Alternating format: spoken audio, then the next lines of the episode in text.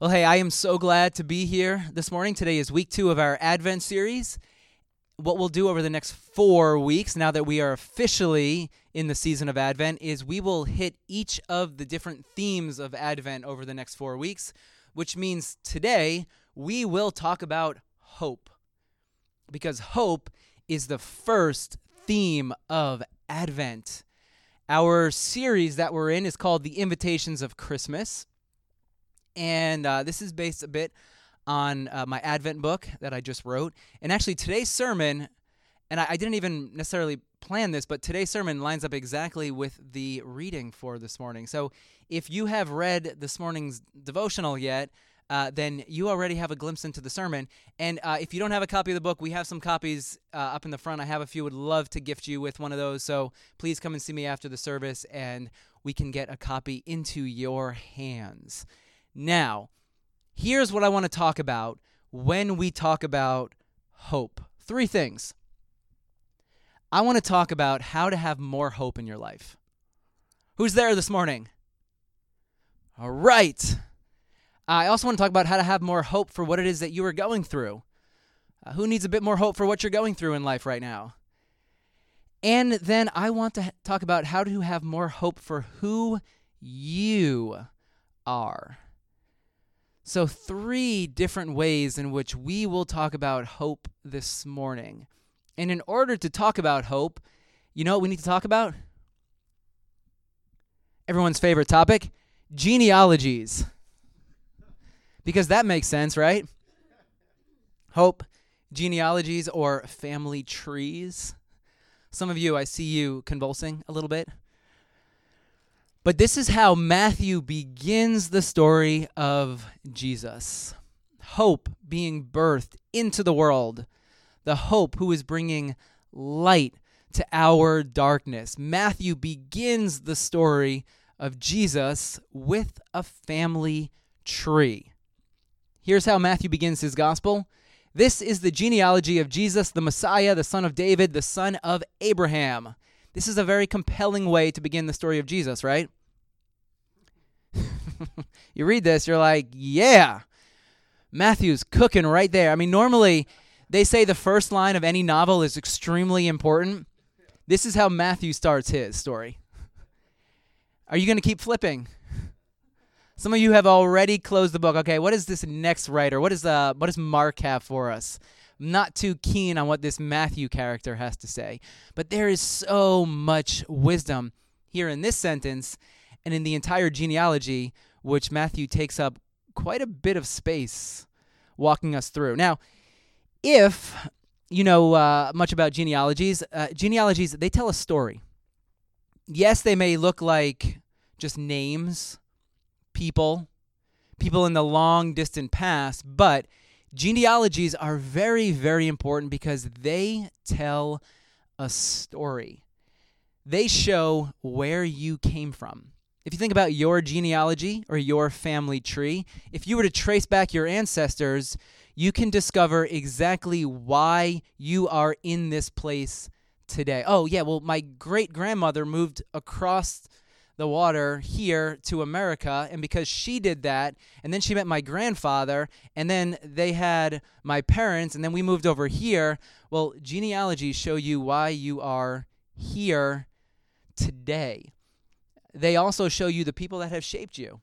Like it or not, you are shaped by your parents and their parents and their parents, their parents before them you have been shaped in good ways and in bad ways by the people who have come before you. And genealogies also will tell you all about the events and the experiences that have shaped your family. The big events in your family's past, well, they shaped who your parents were. They shaped who your grandparents were. And those experiences that they had they actually have shaped who you are as a person this morning. If you have ever gone to a counselor, normally the first week they will give you some homework. Adrian talked about me giving some homework uh, in sermons. I don't give that much homework. but if you go see a counselor, often they'll say, Hey, can you do me a favor? Can you fill out a genogram? And then come back next week and we will talk about it together.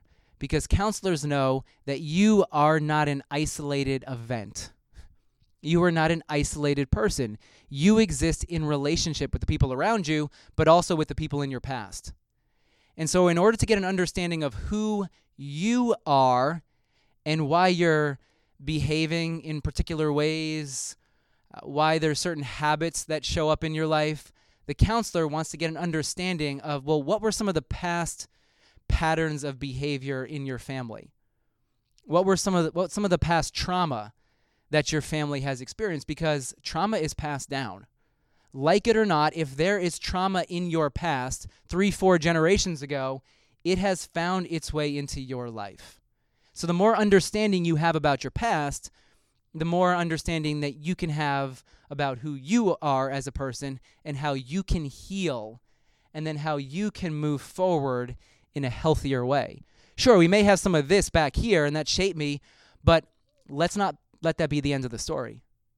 Let's own it, acknowledge it, let's heal from it, and let's now pass forward a blessing or a healthier way of being to our children and to the generations that will come after us. The more understanding that you have about what has shaped you, the more you are now able to deal with what it is that you are carrying around with you. Awareness is painful.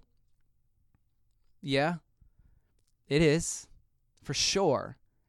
But awareness is the first step in change, in changing how you're relating to others and how you show up in the world and what you will pass on to other people.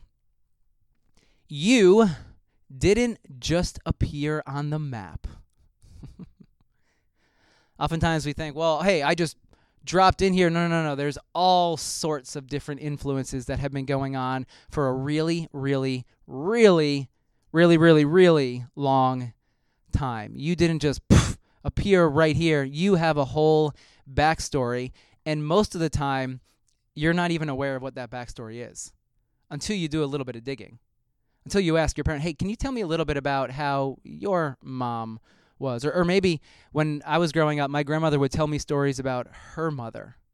And then you hear some of these stories. You hear about the big events in their life, and oh, that explains why my mom was this way. That explains why my dad is like this. That explains why I show up like this in the world. You didn't just appear, you have a backstory that goes back generation after generation.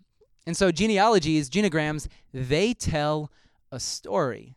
When Matthew begins his story about Jesus, how does he begin this story? With a story. Let me show you how we got to where we are today. I'm going to tell you about Jesus, the hope of the world, the Savior of the world. I'm going to tell you all about Him and what God is doing through the life of Jesus. But before we get to His story, I have to show you how we got to this moment in history. Before I can talk about who Jesus is, I have to talk about the people that have shaped his story. the same is true for you. If you want to understand your story, you need to know about the stories that came before you. We have to go back for Matthew. He's saying we have to go back to the beginning. And here it is, Matthew 1 1 again. The genealogy of Jesus, the Messiah, right in the beginning. Who does he choose to mention? David, which, if you know anything about the history of Israel, David is one of those characters that he has a quite an influential role to play in the story of Israel. And then he doesn't stop, Matthew doesn't stop at David. He goes all the way back to who?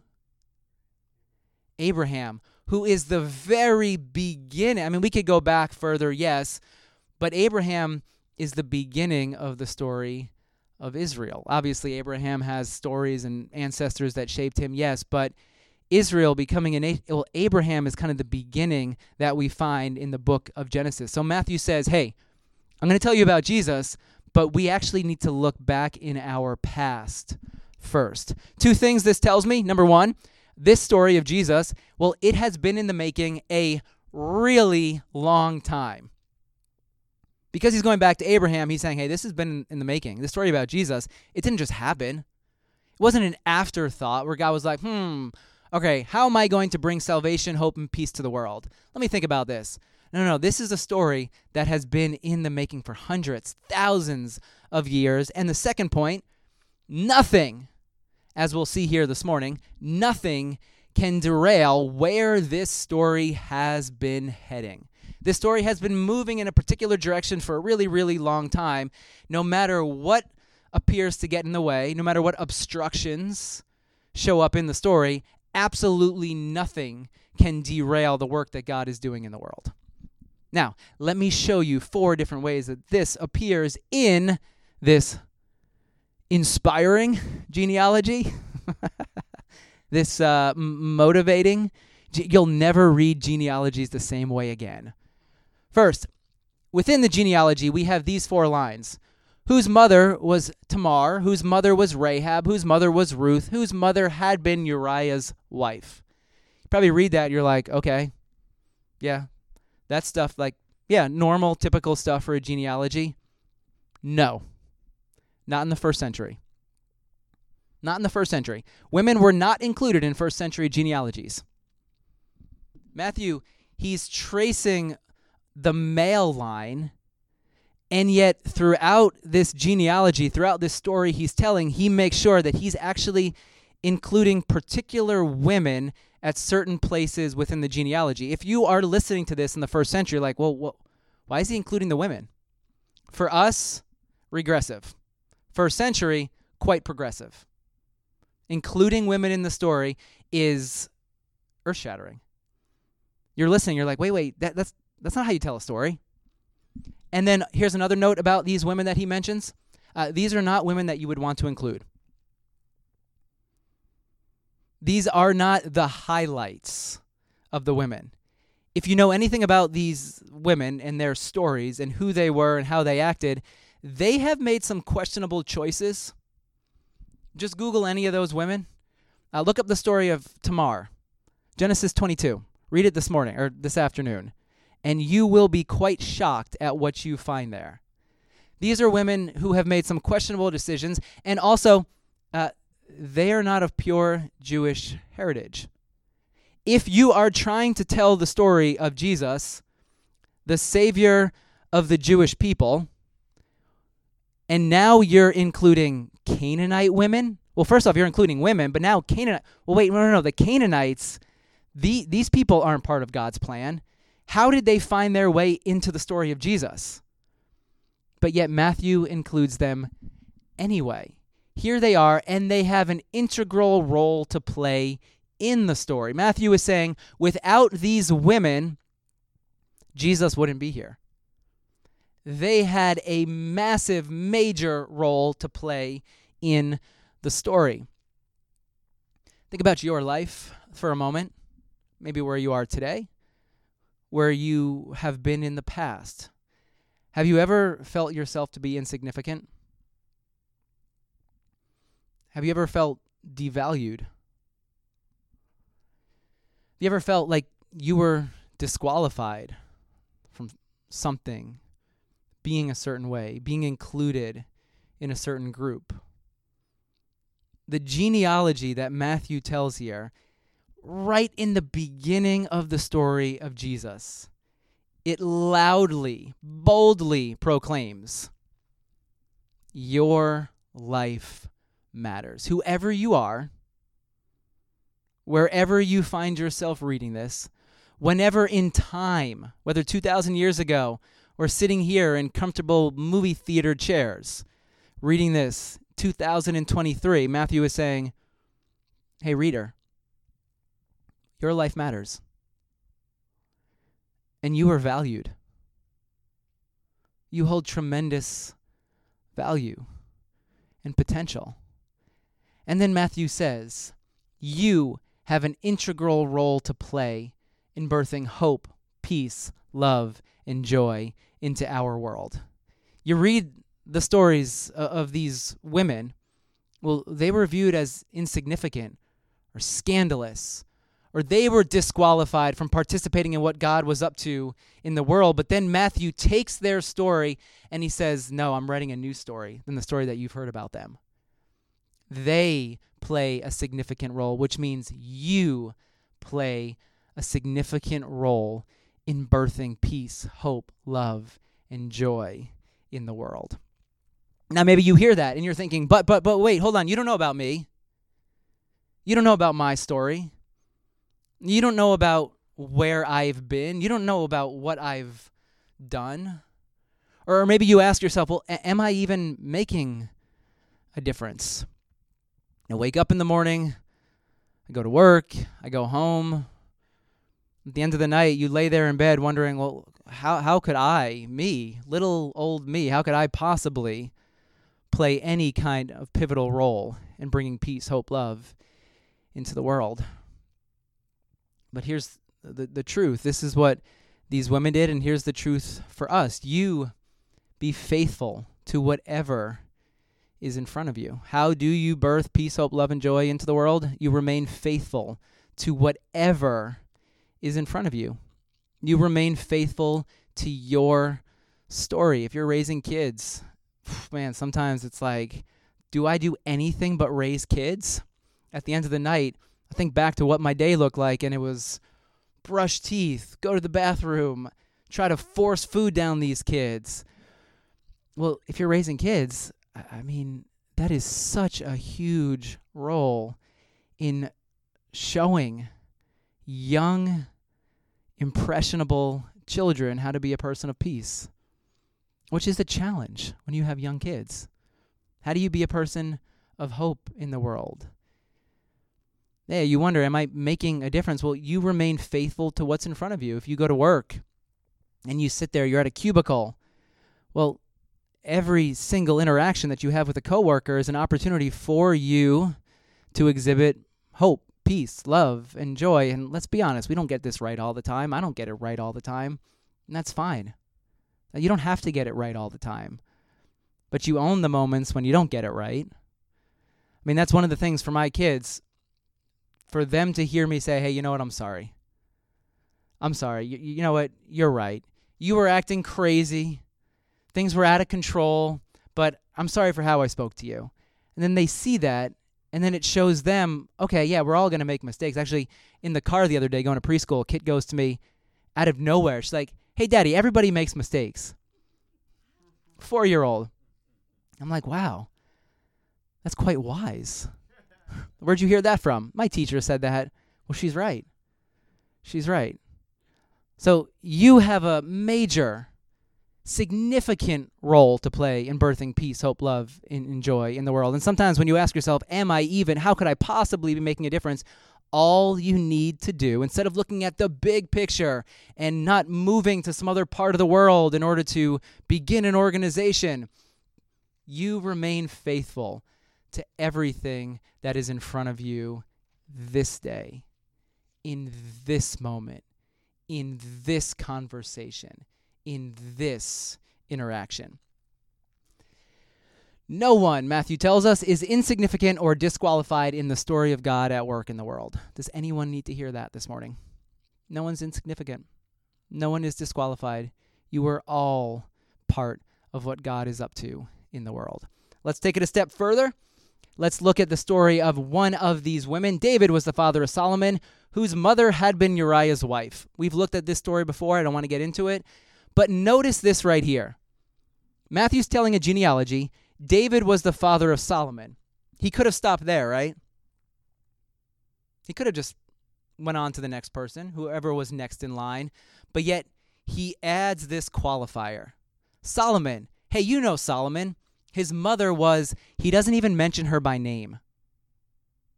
Because this is a painful story. We all have those painful stories in our lives. The stories that we look back on, or anytime anyone brings it up or we think about it, it's, it's a wound that we carry with us. I mean, this is such such a shameful, embarrassing story. Matthew can't even write the name of Uriah's wife He simply calls her Uriah's wife. But yet, Matthew is including this story in the story of Jesus, which, if you're telling the story about the Savior of the world, wouldn't you want to include the best of? Isn't this a story that should be hidden? You're telling a story about Jesus, and yet Matthew specifically points out that this is one of those stories you want to sweep under the rug. We all have those stories, right? That if someone were to bring up what you did 15 years ago, you just bury your head. You're like, please, can we not talk? I, I thought that that had been buried. I thought that was gone. I never want to speak about this again. But yet here it is. Matthew is resurrecting this story that is one of the most shameful stories in Israel's past. I have a book that I wrote. I called my publishing company 30 Foot Salmon Publishing. 30 Foot Salmon is the name of my high school band. And in the, the daily reading from this morning, I actually tell a story. I'm going to tell you a little more of that story that I wrote about.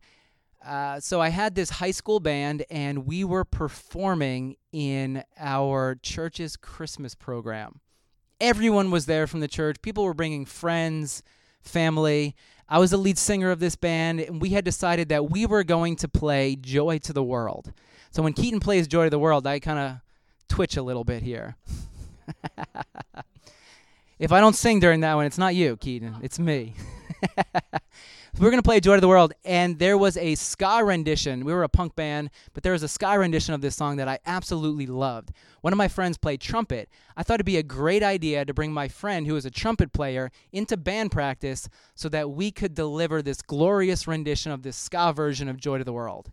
In my mind, this was the most, like, people were going to be bowing at our feet, getting on it. We were going to be signed to a record label after this. Well, we didn't practice at all until the afternoon of the event. I think it was like a four or five o'clock event. After church that Sunday morning, we go to uh, our drummer's house where we had band practice. I bring my friend in. We start practicing. It it didn't really go well. My friend, who's a trumpet player, he hadn't played trumpet in many many years. I don't know why he signed up for this. So we finished practice. We're like, all right, as good as it's gonna get. It's fine. It's just gonna work. It's gonna work out perfectly. We don't need to practice anymore. We're good to go. We get up there. The kids are doing their little Christmas songs. Everyone's, oh, this is like the greatest thing. We get up there. We start. The song begins with a trumpet. The trumpet player, my friend, he begins, he cracks all of his notes in the beginning here. He can't hit a straight flat note. It just starts and then we are so confused as to what's going on. All of a sudden, the guitar player starts playing totally out of sync with everyone else. Then the bass player comes in. Then the dr- it's no one is on sync at all. I'm standing up there hearing this whole just ruckus behind me. Everyone's staring at us. The lights are there on us, and I just stop everyone. I'm like, okay, okay, we're that was our dress rehearsal. And as I say it in the book, I say, okay, I tell everyone, now we're ready to rock your world. Now we are ready to get this party started. we start over again. What do you think happens with that trumpet? Same, ex- the notes are cracking.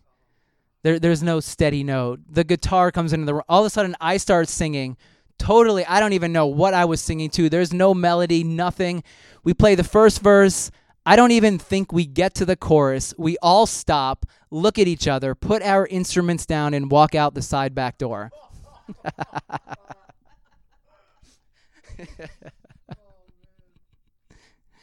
we have a youth room in this church with all these couches. We sit down on these couches and we lock the door. we do not leave this room the rest of the night.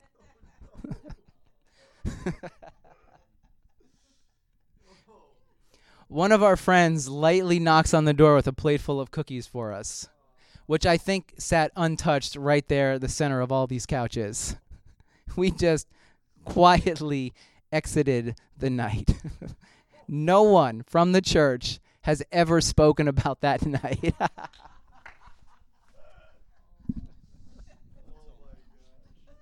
till till now.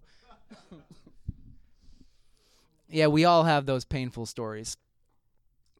we all have those embarrassing stories. Some of them are even more shameful than that story. And we carry them around with us in the hopes that no one will resurrect those stories.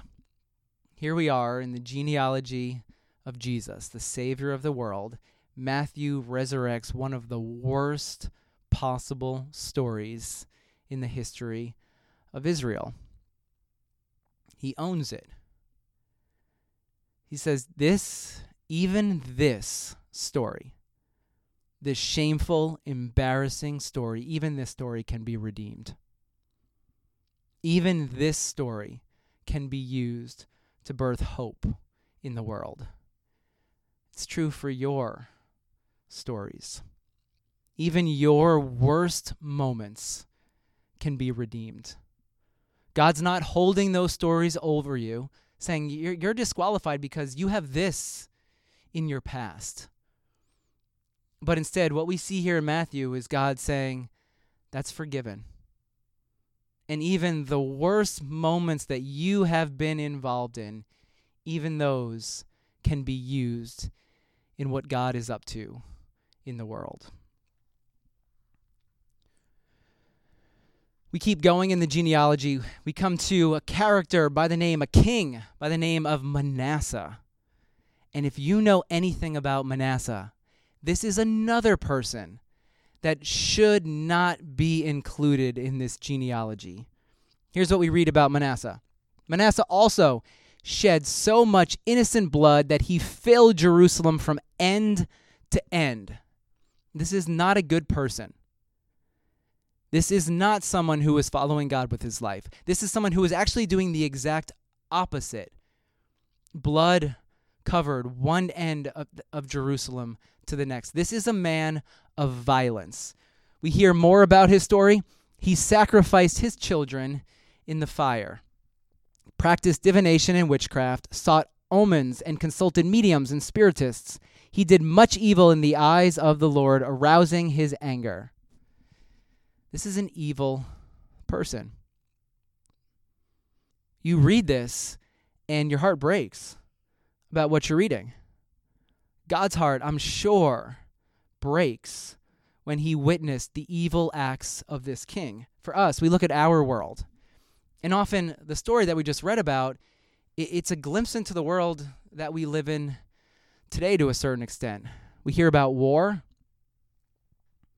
hostages, violence being done to others. We hear about in other parts of the world. Sometimes we witness it through words, through actions here in our world. We read about evil, and your heart begins to sink a bit. You begin to lose hope. You begin to despair. You look around at the, the state of the world, the sin that's in the world, and maybe you even look at the sin that's in your own life, the sin that you're carrying around with you, the brokenness that you have within you, and you you wonder how how could God ever be real?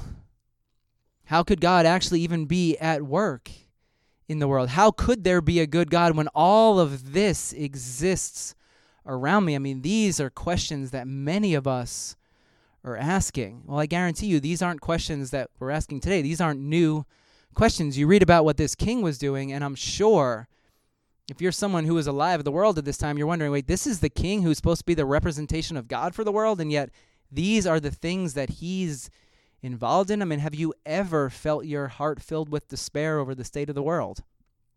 The state of the brokenness that you see around you? Well, here's how the story of Manasseh ends. When he, Manasseh, prayed to God, the Lord was moved, listened to his plea, and he brought him back to Jerusalem and to his kingdom.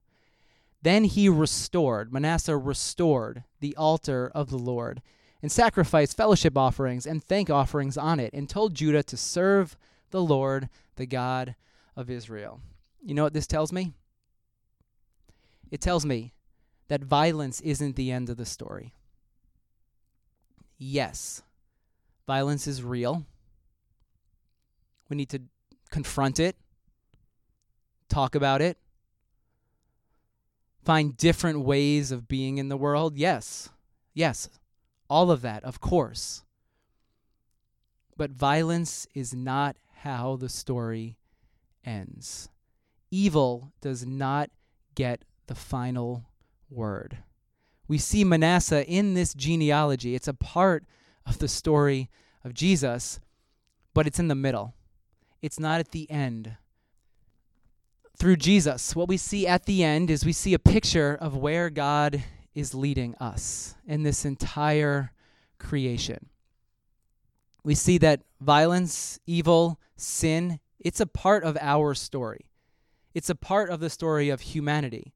But God is moving us somewhere new.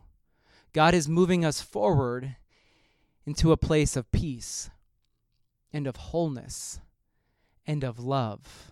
And the brokenness is not the end.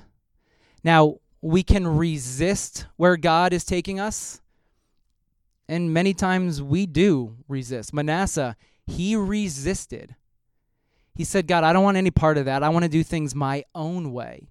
And in times in our lives, we resist that pull towards love and peace because sometimes revenge it feels a whole lot more filling than forgiveness.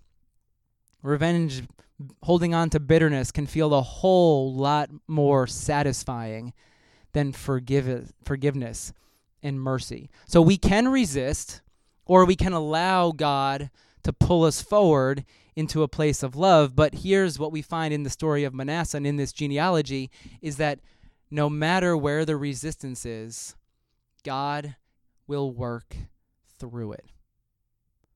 And God will redeem and restore because the violence is not the end. And that's the hope that we are given in this genealogy. Yes, there is darkness around us, and it's not right. It's not what God desires. It's not how we are intended to live with each, other. And yes, we need together collectively to find ways of moving forward beyond the violence. And that is the work that God is up to in the world, helping us move beyond that violence, beyond the need for revenge. And then we come to this part of the genealogy Josiah, the father of Jeconiah, and his brothers at the time of the exile to Babylon. You know what else is in the genealogy of Jesus? The exile. Sammy talked about the exile of Israel a couple of weeks ago. Exile was the darkest moment in the history of Israel. It was a time of confusion, a time of uncertainty, questioning if God is still with us. Even the darkest moments that we go through, even in those moments, God is still at work. The invitation is to trust that God is with you in your moments of exile. And that even in those moments of exile, when it appears as if God is silent, and it does, when it appears as if God is absent, and it will feel that way, even in those moments, the invitation is to trust that your story isn't finished. And this isn't the end. But God is silently, absently, still at work through all of it. So we have the time of exile, but then right in the next verse, there's a whole new set of names because it's after the time of exile. What this says is that your time of exile, it will end. It may last a while. It may be there for years. For a long time, it might feel as if you are walking around in the dark without a flashlight. But yet, your time of exile will end.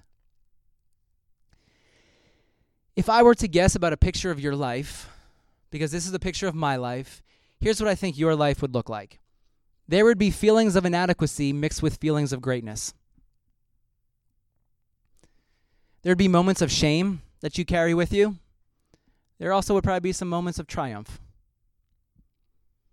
There would be moments of resistance when you pushed against the good that God desired for your life.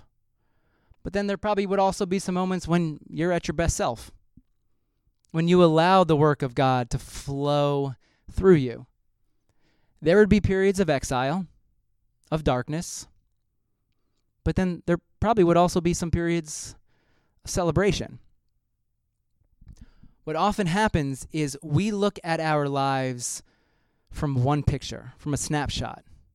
We look at one small section of our life. We look at what we're going through right now or what happened six years in the past. And this is what happens when we do that. This is what our life looks like a whole bunch of scattered, disconnected pictures of our lives. But when you zoom out and when you look at your life as a whole, here's what your life forms. It's a beautiful picture. Here's that picture in different parts, zoomed in. When we look at the exile, or when we look at those moments of celebration, our life begins to take one flavor. But that's not the entirety of your life because you have it all swirling around, mixed in there together. And your whole story, the good and the bad, God uses all of it. Sometimes we like to display just the good. And we think, well, well, God's only working through me when I'm being faithful. God's only working through me when I'm being my best self. But what we read about here in this genealogy is that God works through all of it. Even the parts of your life that you wish weren't true. God uses your entire story. Nothing in your story is wasted. So, the invitation for us, because this sermon series is called The Invitations of Christmas. The invitation for us is this to trust that God uses your whole story. And not just your story, because remember, a genealogy has a whole bunch of different people. So it's all of our stories collectively.